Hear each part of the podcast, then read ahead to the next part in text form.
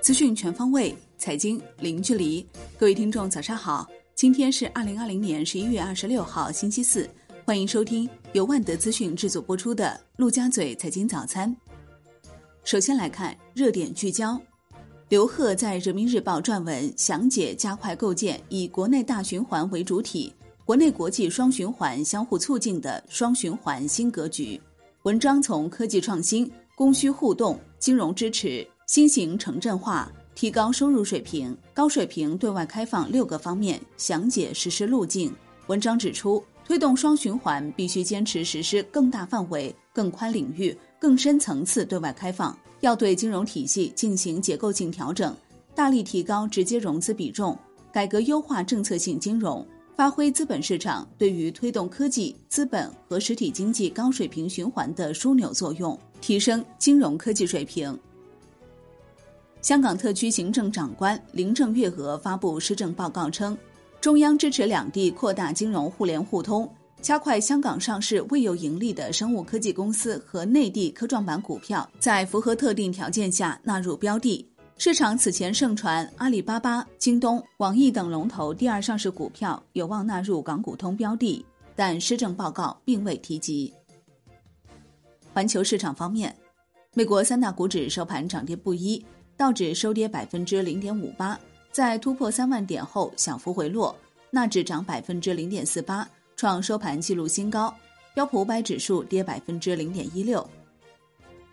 欧股收盘涨跌不一，德国 D X 指数跌百分之零点零二，法国 C C 四零指数涨百分之零点二三，英国富时一百指数跌百分之零点六四。亚太股市涨跌不一，韩国综合指数收跌百分之零点六二。日经二二五指数收涨百分之零点五，澳洲标普两百指数收涨百分之零点五九，新西兰 NZX 五零指数收涨百分之零点九一。伦敦基本金属多数收涨，其中 LME 期镍、LME 期铝收跌。宏观方面，国务院党组会议要求抓紧制定政府部门权力和责任清单，深化放管服改革。加快打造市场化、法治化、国际化营商环境，更大激发市场主体活力和社会创造力。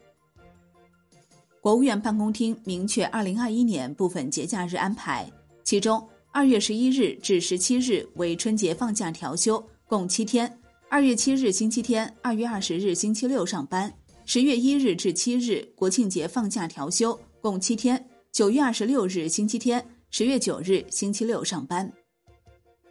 央行公开市场周三开展一千两百亿元七天期逆回购操作，当日有一千亿元逆回购到期，净投放两百亿元，资金面平稳。Shibor 短端品种涨跌不一，隔夜品种下行二十五个 BP，七天期下行零点八个 BP，十四天期上行五点六个 BP。上海市明确二零三五年远景目标和“十四五”发展主要目标，“十四五”时期。要全力打造改革开放新高地，建设更高水平开放型经济新体制。二零三五年远景目标包括国际经济、金融、贸易、航运、科技创新中心和文化大都市功能全面升级，成为具有全球影响力的长三角世界级城市群核心引领城市，成为社会主义现代化国家建设的重要窗口和城市标杆。香港特区行政长官林郑月娥表示，特区政府预测今年全年经济收缩百分之六点一。行政会议已通过修订印花税条例，撤销非住宅物业双倍从价印花税，十一月二十六号起生效。国内股市方面，A 股大幅杀跌，上证指数收盘跌百分之一点一九，深证成指跌百分之一点七七，创业板指跌百分之二点二二。万德全 A 跌百分之一点四七，两市成交额超八千六百亿元，酒类股深度回调，医药生物、军工也表现不振。北向资金实际净卖出十五点六九亿元，五粮液遭净卖出八点四亿元最多，中国平安或净买入十二点九六亿元居首。恒指收涨百分之零点三一，汇丰控股领涨蓝筹，恒生科技指数跌百分之二点二九。恒生香港中资企业指数跌百分之零点八四，大市成交一千七百八十一亿港元，较前一日放大逾两成。中国台湾加权指数收跌百分之零点四九。金融方面，据二十一世纪经济报道消息，市场传闻约四十家信托被窗口指导暂停融资类业务，多家公司表示未收到上述窗口指导。某头部信托公司高管则透露，听说要窗口指导，没收到，估计是。楼市方面，刘鹤表示，房地产业影响投资和消费，事关民生和发展，要坚持房子是用来住的，不是用来炒的定位，坚持租购并举，因城施策，完善长租房政策，促进房地产市场平稳健康发展。产业方面，发改委、国家能源局综合司。发布二零二零年生物质发电中央补贴项目申报结果，已将河北、山西等二十个省区市的七十七个项目纳入二零二零年生物质发电中央补贴规模，总装机容量一百七十一点四万千瓦。海外方面，美联储十一月会议纪要显示，美联储官员们认为，当前的购买速度有助于保持财务状况的宽松，但若情况发生变化，将允许调整购债计划。如有必要，可能提高购买速度或延长所购买的债券的到期时间。美国第三季度实际 GDP 年化率修正值为增百分之三十三点一，预期增百分之三十三点二，初值增百分之三十三点一。GDP 平减指数修正值升百分之三点六，预期升百分之三点六，初值升百分之三点六。